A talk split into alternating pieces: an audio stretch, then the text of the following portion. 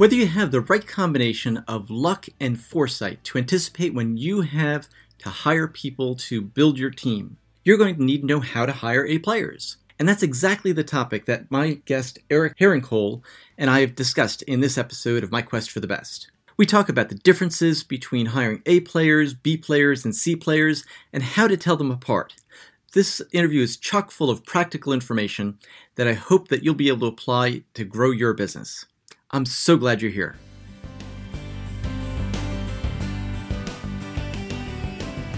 Hi, this is Bill Ringle, host of My Quest for the Best, where ambitious small business leaders discover strategies and tactics to unlock their growth potential. Joining me today is Eric Herrenkohl. Eric is president of Herrenkohl Consulting, and he works as an advisor to CEOs on building superior leadership teams. He's the author of How to Hire A Players, that's described as one of the top 10 recruiting books of all time by Recruiter.com. Eric holds a master's degree from Covenant Seminary in St. Louis and an undergrad degree in economics and history from the University of Michigan in Ann Arbor. He and his wife live in the Philadelphia area. Welcome, Eric. Thank you, Bill. I really appreciate it. Great to speak with you. Eric, are there any points um, that you'd like to fill in from the bio and share with us a, a, little bit about your personal life to get to know you. Sure. So I uh, I run a boutique uh, headhunting firm, but also do a lot of advisory work with CEOs and with their teams. And I've been uh, started this business back in 2002, so it's been uh, just over 16 years. I live in the Philadelphia area, as you do. I've got uh, my wife and I have uh, four awesome kids. My oldest uh, is 18 and just graduated from high school, so we're we're uh, we're into the next phase of our family's our family's life, including having three uh, high school boys at home, or three teenage boys, I should say. And I'm excited and have a real passion uh, for talking about recruiting and, and why I believe it's so strategic for every leader. Well, without recruiting, people don't have companies. That's clear. When you were growing up, was there a particular role model or influence or mentor that you had that helped get you interested in the area of building teams and being able to bring people together to achieve great results? Yeah, it's a, it's an interesting question, you know, and I, as many of us did, I played sports and, and, and team is always a critical concept there. But, you know, I was in, involved in a group called Young Life. It's a, it's a religious youth oriented organization and I just had a particularly strong leader. His name was Bob Perkins. Uh, this is, you know, back in the day. But I learned at age 15 the power of leadership and that leadership could be multiplied. That, that leadership was not about one person leading a whole bunch of followers, but that great leaders lead other leaders and what it means to be a part of that type of team. And I, I think probably, I know actually that my fascination with leadership and what good leaders do, uh, started, you know, when I was, when I was in high school through that experience. What's a lesson about leadership or multiplying other leaders that you still remember today from that experience? Leadership is relational, um, and it comes from investing in other people. And weak people may follow you because you're well known or because you're the smartest man, the smartest woman in the room, but strong people will not. Strong people require attention. Uh, one of the quotes I like is from Ross Perot who said, eagles don't flock. Uh, and that's true of strong leaders too. So if you, if you want to attract, and in, in our discussion here, hire and keep, great people, then you're going to have to be prepared to invest in a few and have that team really be the, the core that impacts the many. Uh, that, that's one of the lessons I took from that. And today, companies contact you when they have issues regarding their leadership process and helping evaluate top people to bring into their organizations. What are some of the frustrations or misunderstandings that people have about the recruiting process? I think that people view recruiting, and this is true, so it's it's it's not that it's false, it's incomplete, but they view recruiting as an extremely transactional uh, business. It, It's a you know I need a guy, go get me somebody.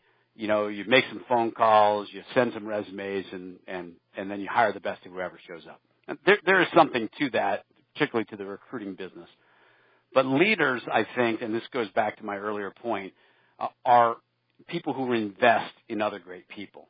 And I really, all my recruiting philosophy really builds from how relational leaders can strategically invest their time and their effort in ways that will help them to attract and keep uh, the best possible people around them. So, what's a specific thing in addition to needing attention? Let's dive into that a little bit deeper. With some of the, the clients that you deal with on a, a week in and week out basis, maybe there's an example of someone who they wanted to keep someone, but they really didn't understand how to nurture that person or to uh, reward that person or acknowledge that person. What is it that's different about A players that many people, even those who have them working for them, really don't understand? Well, depending upon the person, A players can be difficult in the sense that they don't necessarily just accept first time an answer is given. They don't accept an answer at face value. Um, and they can be a hassle from that perspective. So, um, you know, I've got uh, a client of mine in the consulting industry, consulting um, in healthcare and in other areas. I had, uh, you know, a big team. I mean, couple hundred people, you know, at least in this kind of boutique consulting firm and one guy who who really fit that bill. He was extremely knowledgeable, knew the client very well, um, but he wouldn't just do what he was told. And ultimately, you know, my client ended up uh, firing him. This was when I was not involved, but they, they they fired him because they couldn't figure out how to get him to be a team player. And that's a sp- specific situation, knowing that particular person, where investing some time with that individual getting them in the right role, getting them lined up was, would actually have paid off, and I think they would have been able to keep, uh, you know, a, a rock star around as opposed to jettisoning him and then having to having to just try to make do with the B players who were around that person. That's a loss for a company, and I'm sure that takes place for people who are who are listening to this interview and they're thinking to themselves, gosh, you know, we've lost people like that, and they were. They were disagreeable, but when they came up with things, they always had real value to offer. And just to build out that for a point, because there are there are disagreeable people who we should who who we want to leave.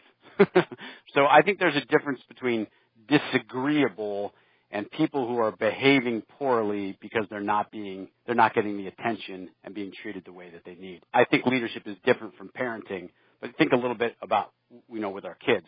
Sometimes your kids are just acting horrifically and you just, you know, it's their problem. Other times they're acting poorly, but if you're honest with yourself, it's because you haven't done the best job with them in that, in that particular situation and they're, and they're acting out. Again, employees are not children, but I think that helps to kind of bring into focus. One of the things that we as leaders need to do is examine the situation and, and to ask ourselves, you know, is this a situation where I may be bearing some of the blame for how things have turned out. Yeah, and to take it a step further, thinking about how, what steps that of leaders that you see who are able to attract and retain A players, what are some of the questions that they ask themselves on a regular basis that those who don't have the ability or the comfort level to attract and retain A players aren't asking themselves or behaviors that they're not doing? What, are, what have been some of your observations? So in addition to the things that we've touched on, I do think that self-awareness is important. I do think giving some thought as to whether a person is being difficult because they're just a difficult person or if they're being difficult because they're being placed in a difficult situation and not getting the support and the resources that they need. That's number one.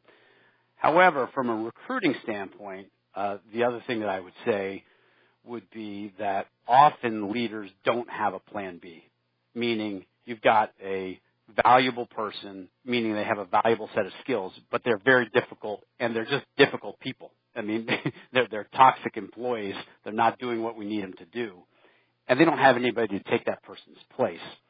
And what's one of the messages that I preach uh, all the time is that you've got to have a plan B and you've got to have a process for having a bench of talent um, because that's part of the key of knowing how to deal with that person. So when you go in to talk to people about maybe filling a spot that's occupied by someone who's a high performer, but not necessarily playing well with others, what are some of the things that you encourage them to do before they look to replace this person in terms of a plan and a process? Do you have an example that might be helpful to illustrate? I do. So um, you know, one of the things that I've done is, is done some work with uh, consulting and professional services firms. And this was actually a fairly small firm, probably about 35 to 40 people, although in their niche very successful. And um, there were two uh, two lead partners, Mark and Larry, and they brought me into this company to do kind of a full range of of, um, of leadership and management coaching. I worked with them for about six months in that capacity, and it, one of the things that I told them is that, listen, you've got to overcome the is it you or is it me problem with this particular high value person. And the is it me or is it you problem is saying, is exactly kind of what I was referring to before. You have somebody who's not behaving well. You're not sure if it's their problem or your problem or both. But when you follow the, some of the steps that I outlined with them, setting goals, providing accountability, investing the time, you know, listening, doing those types, if you've done that for a period of time, and you're still getting the same toxic results, at that point, you've got to make a change, and you have to you have to know how to have a what I call a farm team of talent, so that you've got people to draw from that are going to enable you to, to uh, appropriately confront that toxic employee. One of the um, things I like very much about the book, how to hire A players, finding the top people for your team, even if you don't have a recruiting department, is the breakout boxes that summarize some of the key principles. Mm-hmm. You talk about involvement creates buy-in. So involve your leaders in a conversation about being an A player hiring strategy. What are some of the questions that go into the strategy that many executives fail to consider? The principle of involvement creates buy-in, I think, is applicable in all kinds of situations. And one of the things that I that I really emphasize with leaders is that you've got to get your whole team involved in recruiting. Um, so it's important that you take it seriously, but once you start taking it seriously, your management team has to take it seriously, and your employees have to take it seriously. And I have an exercise that I take my clients through uh, called an A player profile and it's how do you cre- you know you define a player performance for a particular role. It's, it provides a lot of insight. It ends up in a in a scorecard that you can use uh, to assess candidates.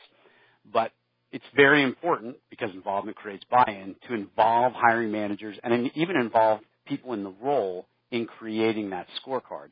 One, it gets you a lot better insight because they, they they either oversee or in the job. But two, they're bought into the outcome if you're asking them to use that scorecard to interview candidates, they've been a part of creating it, and so they they will adopt it as opposed to just stick it in their desk drawer. That's really interesting. I think that's crucial because when you put something together into a scorecard, like you describe in the book, it externalizes all of people's hidden assumptions. It says, this is a factor that we want to consider. Here's how we've agreed to weight it.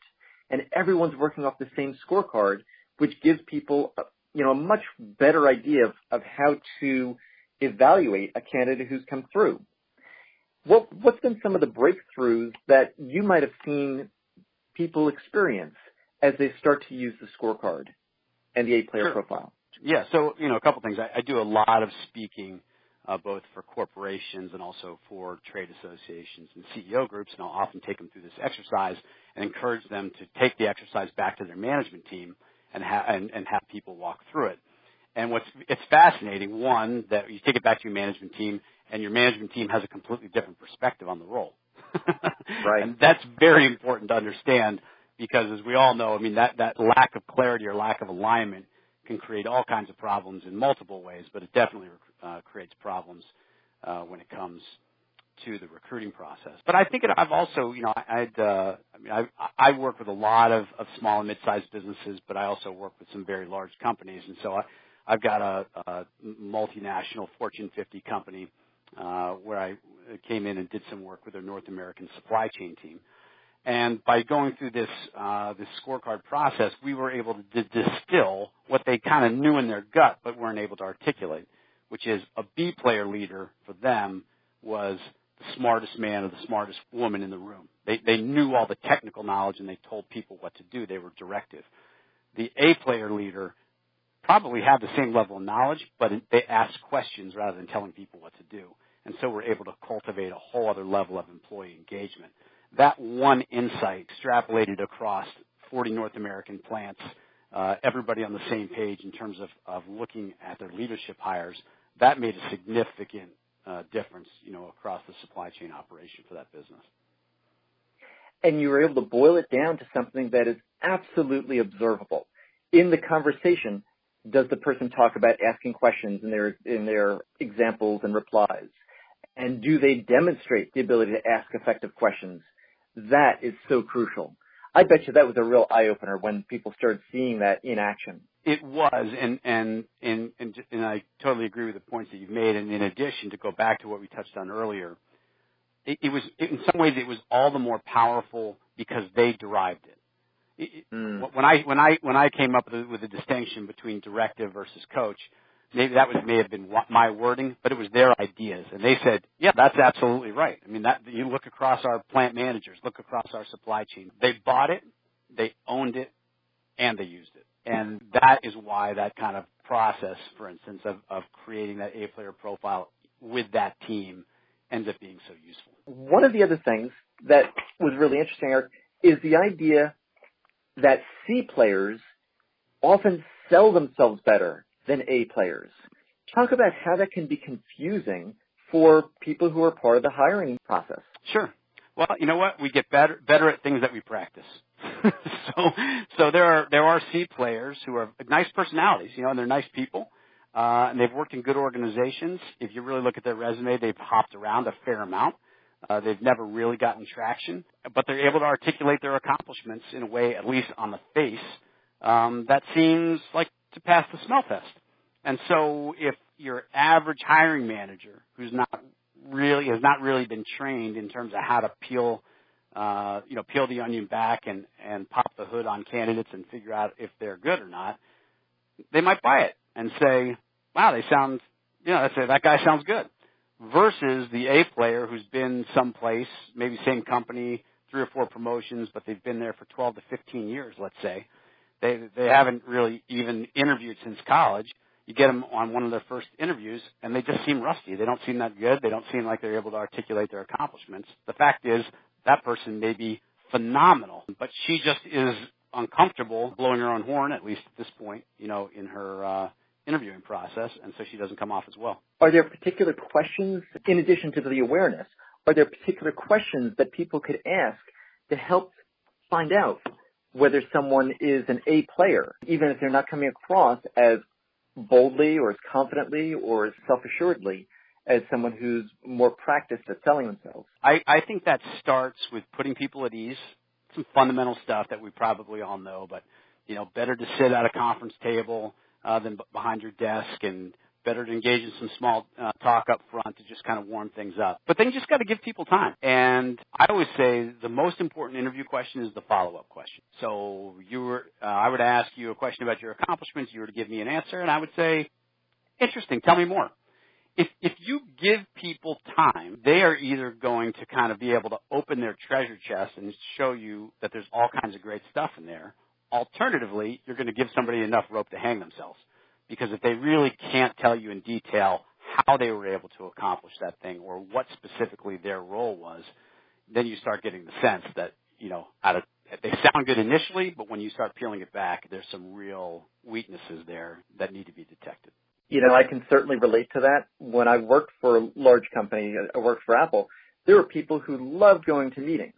But there were many of us who liked to just get the work done and didn't want to go you know, talk about it in meetings and talk about, you know, how much we were accomplishing. We wanted the results to speak for ourselves. And when one of these people who I'm thinking of would go to a meeting, they'd be able to read off the bullet points. But as soon as they were asked, so why did you decide to do it in that order? Or why was it, why did you decide to lengthen it by this much time? They would always say, I'd have to get back to. And then they would come to us, try to help us, uh, try to help understand so they could get back to someone else. And that's that really speaks to what you just described. It does. And you know, that's a great question. Why did you decide to do it in that order? Mm-hmm. that you, you, it's very hard to fake a good answer to that question. And people who don't know will either say, I'll get back to you, or they'll start, you know, broad brushing and speaking in vague generalities. And, you know, and then we've, we've started to accomplish our goal. That's right. Now, for people who are listening to this and thinking to themselves, oh, I'd never want to make somebody uncomfortable in an interview. What would you say to them if you're leading a, a, a session at their workplace and helping them understand the importance of not only qualifying people, but disqualifying them. So I'll tell you where I would start specifically with somebody who is uncomfortable is I actually go back to the concept of the A player profile or any type of scorecard. Meaning, people feel uncomfortable because they feel like they, they're drilling somebody, you know, like they don't want to whack them over the head. And what people need to understand who, who don't feel comfortable in that mode is what we're doing is seeking to elicit enough data from the individual that we can compare their performance to a standard. In this case, an A player profile. We've defined a scorecard for the role. And all we want to know is whether that person is a good fit for the job. And second, I would say to that person, part of what you're doing as an interviewer is, is helping to ensure a good mutual fit. Good for the company and good for the person. The worst thing in the world for the person is that they are able to talk themselves into a job for which they're not qualified because that means you know they don't do well. They may well get fired. It becomes a uh, a slip on their on their resume. That doesn't serve them well.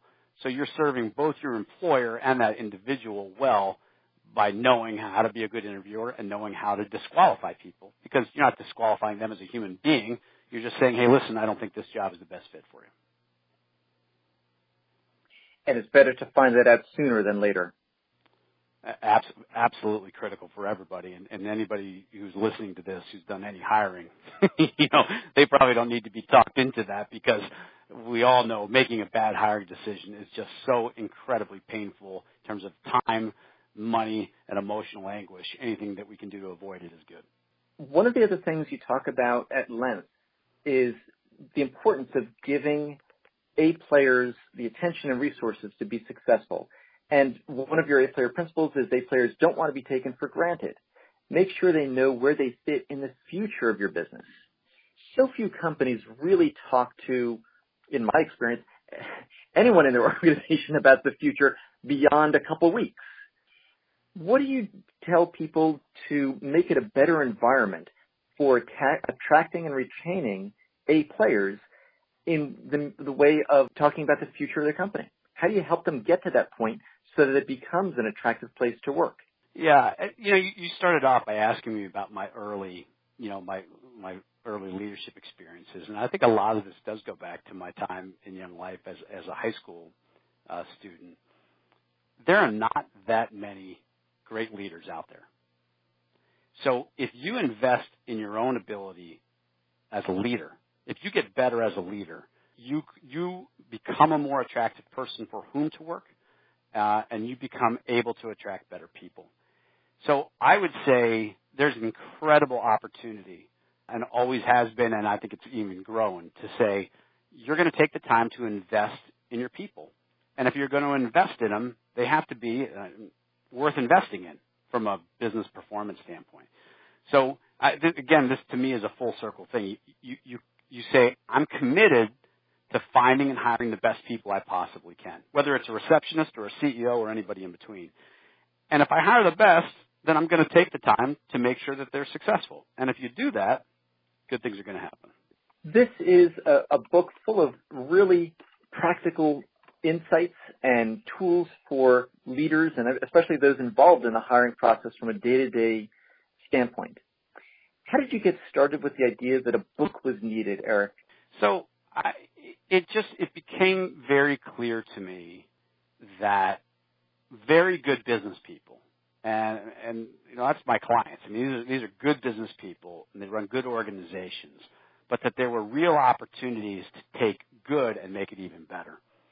So you know, for example, um, one of the first companies that I ever worked for uh, was $100 million plus uh, sales incentive marketing company. And um, it was a terrific organization. And uh, Sam, the CEO, was still one of the best uh, entrepreneurs I've ever met.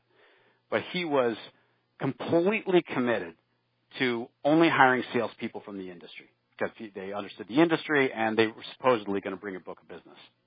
100% uh, committed. Said he wouldn't look at anybody else except his top two sales guys, one, uh, both came from outside the industry. One had sold printing, the other had sold beer. And those two together, I'm, I'm telling you, they, they, it was 90% of the sales were on their two backs. And yet he persisted. and it was a blind spot. And he's a business guy, but not necessarily uh, a people guy in some ways. In some ways. So I, I just I think there's a big opportunity to help really good business people and really good businesses step back, take a look at what they're doing, and say, hey, listen, we, if we turned a few knobs uh, and tightened a few screws around here, we could up our game in terms of the level of talent that we're attracting in really meaningful. See, that's interesting about the CEO's blind spot. Many people think that you have to meet with someone personally in order to really benefit from what they have to share. Yet, is, aren't there ways to be able to help groups develop their talents and skills, especially in the hiring process, without having to actually fly there and spend time with them, but to give them the insights and ask them about their process and offer those tune-up ideas um, without have, actually having to travel. Yeah, absolutely. I, I dial in all the time into conference calls, whether it's via phone or via video conference with teams, uh, management teams, sales teams, and, and inject some of these ideas into their conversation.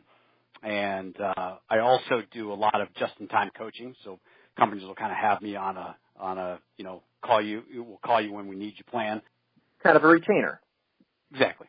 You got it. And what is it that companies in your experience, maybe in the last six months, have been struggling with that have led them to um, make sure you're on their speed dial?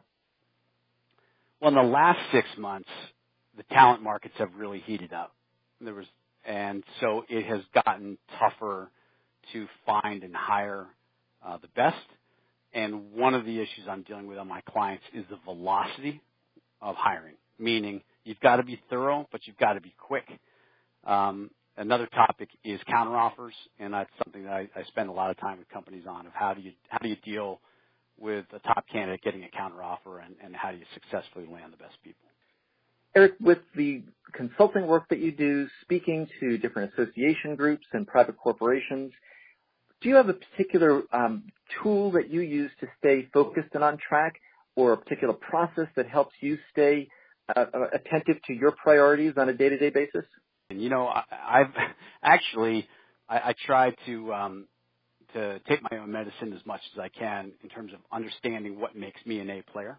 One of the things I find is that uh, senior business people are often not operating uh, like A players because they're spread too thin. So for me, from a prioritization standpoint, I want to make sure that I'm allowing time for myself to think, to write, uh, and to share my ideas with my clients because I think that's where I really bring the most value. And then all the other things that I do, um, I'm either delegating out or getting done later in the day. But I find if I can start every day with that t- kind of two or three priorities and then see which tasks line up with it, that that really helps me stay on track. And how? What's the most effective way you've found to get in front of and meet people who could benefit from your services and to learn about the successes you've had and the methodology that you use? Well, you know, one thing I would say would be there, there seem there always seem to me to be a handful of leaders in every group and every podcast, every group that I address, with whom this message just really resonates. And and I just love to have one-on-one conversations. I mean, I do a lot of speaking in front of large groups, but you know, if people reach out to me, I'm always glad to take uh, you know 10 minutes or so, get introduced, hear a little bit about them, answer any questions that they have, um, and, and as I kind of as I said, you know, invest a little bit in that relationship, and often those folks will call me, uh, you know, for follow-on projects down the road. Well, Eric, you've been really generous with sharing some of your A-player top thoughts with us here today on My Question Best in describing your book, How to Hire A Players, Finding the Top People in Your Team, even if you don't have a recruiting department. You've talked about the early influences of the Young Life Youth Organization and how it left an imprint and an impression on you of the importance of bringing together top people. You talked about some of the, the misunderstandings and missteps of not having a plan B and how that's really costly to companies. We talked about the importance of how to look past the strong impressions that C players might make if just because they're more experienced with interviewing versus A players and to really give them the time in order to tell you more. The points you made about finding a fit were super, super important, and I hope everyone listening really took note when you talked about how it's important that your job is focused on eliciting data in order to compare it to a performance standard, and that performance standard comes from the profile and scorecard that you mentioned earlier, and that the second part of that was making sure that the role is a good mutual fit. It's to everyone's benefit to have that. So, Eric, I'd just love to thank you again so much for joining me on my quest for the best. Thank you. I really appreciate it. And Eric, what is it that you'd like people to be thinking about in terms of making their hiring process even more effective starting today? If the ideas I've discussed resonate with you, then really keep in mind that recruiting, like leadership, is a team sport. So buy into it personally, but then get your managers and get your staff bought into it as well. Everybody in the business uh, ought to be thinking like a recruiter. So if you're interested in finding out more about talking with Eric Herrenkohl and learning more about some of the ways that he helps companies be more effective recruiters, Eric, tell us where we can find more out, uh, out more about you. Do you have a website that you'd like people to go to? Yeah. Uh, easiest website is Crowbar Recruiting, which does have two R's in it. So C R O W B A R R E C R U I T I N G, crowbarrecruiting.com. Will take you to my website. Feel free to send me a note, sign up for the regular newsletters uh, that I send out, and uh, you know would love to be in touch. Thanks so much. Thank you. Hi, this is Bill. Before you go, I just want to ask you a quick favor. If you've enjoyed this interview on My Quest for the Best, I'd love it if you'd go to iTunes, look up My Quest for the Best, and subscribe. I want to make sure you don't miss the very next episode we have coming up. We've got a lineup of terrific guests, and I know that if you enjoyed this one, you'll like what you find coming up soon. Also, feel free to give it a comment, a like, because we work hard to put these interviews together, and I appreciate making sure that we're reaching you and serving you in the, the best way possible. I look forward to reading your comments and catch you on the next interview. Thanks so much.